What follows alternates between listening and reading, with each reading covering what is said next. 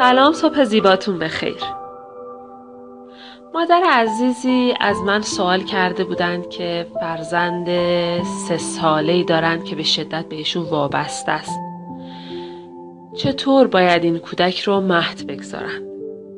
ایشون گفته بودند که خاندار هستند و حالا بر اساس اینکه خاندار هستن و الزامی نداره فرزندش مهد بره آیا برای مهد کودک اقدام بکنند یا نکنند؟ و اگر خواست مهد بره باید چطوری اونو آماده بکنند برای ورود به در واقع این محیط اجتماعی جدید؟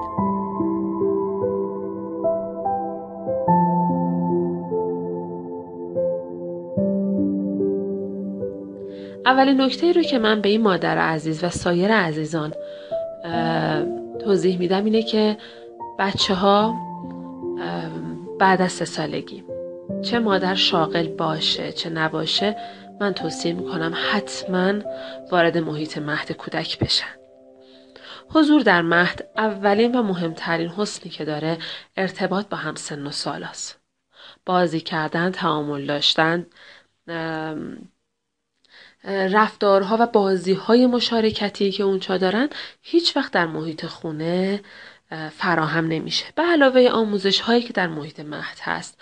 و شاید یک مادر امکان اینکه بخواد آموزش ها رو به کودک بده نداشته باشه. پس به این دلیل من به همه مادرایی که فرزند بالای دو سال و نیم یا سه سال دارن توصیه می‌کنم که وارد حتما فرزندشون رو وارد مهد بکنن. این دو نیم تا سه سال رو هم که میگم به این دلیل که بچه ها با هم فرق دارن. بعضی بچه ها خیلی سریعتر آماده میشن برای این موضوع. بعضی از بچه ها نه نیاز به زمان بیشتری دارن. حالا در مورد بچههایی که وابسته هستند چه کار باید بکنیم؟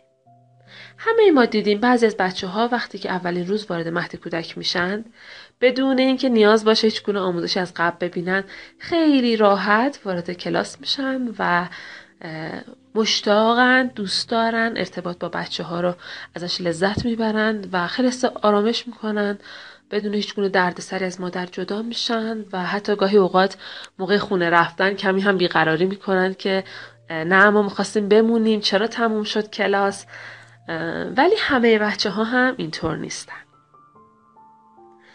برای اینکه بچه ها رو آماده بکنیم برای ورود به مهد کودک اول از همه من توصیه می کنم قبل از ثبت نام برای مهد کودک رو در کلاس های مادر و کودک شرکت بدیم.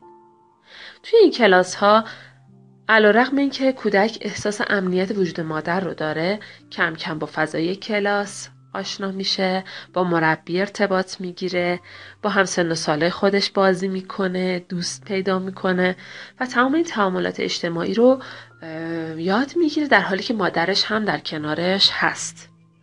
و بعد از چند ترم که در کلاس مادر کودک شرکت کرد شما به طور واضح می‌بینید که چقدر کودک اشتیاق و علاقش برای شرکت در مهد و حضور در مهد کودک بیشتر میشه.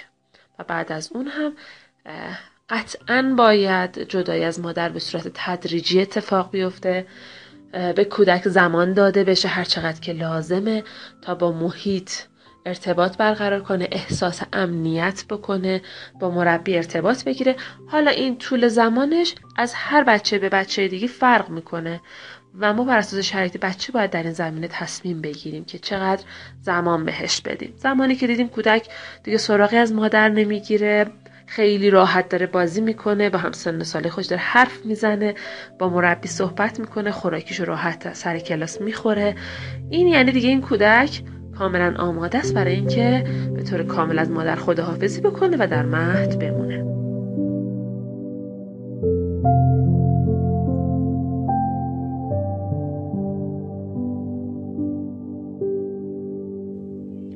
چند نکته رو هم می‌خواستم به این قضیه اضافه کنم.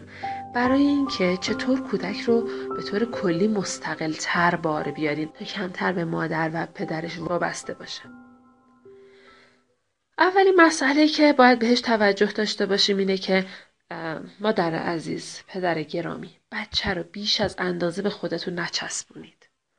پدر و مادرهایی که خیلی نگران فرزندشون هستند و اطمینان نمی کنند که به تنهایی کودک رو جایی بگذارن بمونه معمولا فرزندشون هم این وابستگی شدید رو نشون میده. شما بچه رو به راحتی می‌تونید ساعتهایی در کنار پدر بزرگ، مادر بزرگ، خاله، امه و سایر افراد امن و مطمئنی که هم شما بهشون مطمئن هستید و می‌دونید که می‌تونن از کودک به خوبی مراقبت بکنند و هم کودک بهاشون احساس امنیت و آرامش داره بذارید بمونه. از تایم های خیلی کوتاه شروع بکنید و کم کم این زمان رو گسترش بدید. وقتی کودکی رو به پارک یا خانه های بازی می‌برید در کنار کودک نایستید فاصله بگیرید روی صندلی بشینید و خودتون رو مشغول مطالعه یا کار دیگه نشون بدین و از کودک بخواین که خودش به تنهایی بازی بکنه و همش دنبالش نباشین. توی محیط خونه دائما کنار کودک نشینید. بعضی میگن من فرزندم اصلا بدون من بازی نمی‌کنه. معمولا دلیلش اینه که بیش از حد اطرافیان با کودک بازی می‌کنن و این فرصت رو نداشته که خودش به تنهایی بازی کنه.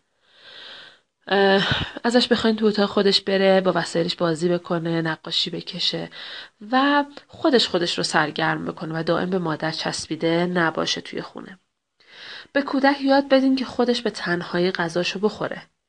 حالا ممکنه شما یه کمک کوچیک بکنید ولی نه اینکه به طور کامل غذاش توسط مادر یا کس دیگه ای داده بشه. به بچه یاد بدین که در اتاق خودش بخوابه. بچه های بالای دو سال دیگه به هیچ وجه نباید در کنار پدر و مادر بمونن. همین جدا شدن اتاق خواب یک مرحله بزرگ تو استقلال کودک و احساس می‌کنه که خب می‌تونه به تنهایی بدون پدر مادرش هم در اتاق خودش بخوابه. و در کل همین کارهای ساده روزمره رو که بچه مستقل میشه در انجامش باعث میشه که بهش اعتماد به نفس داده بشه که تو نیاز به حضور مادر در تمام لحظه های زندگیت نداری. این بچه ها معمولا آمادگی بیشتری برای مهد کودک رفتن دارند و همونطور که جلوتر هم اشاره کردم کارگاه های مادر کودک هم خیلی می‌تونه به علاقمند شدن کودک برای شرکت در کلاس مفید باشه و بهش کمک بکنه. برای همتون آرزوی موفقیت دارم دوستان عزیز. امیدوارم که روز خوبی رو در پیش داشته باشید. خدا نگهدار.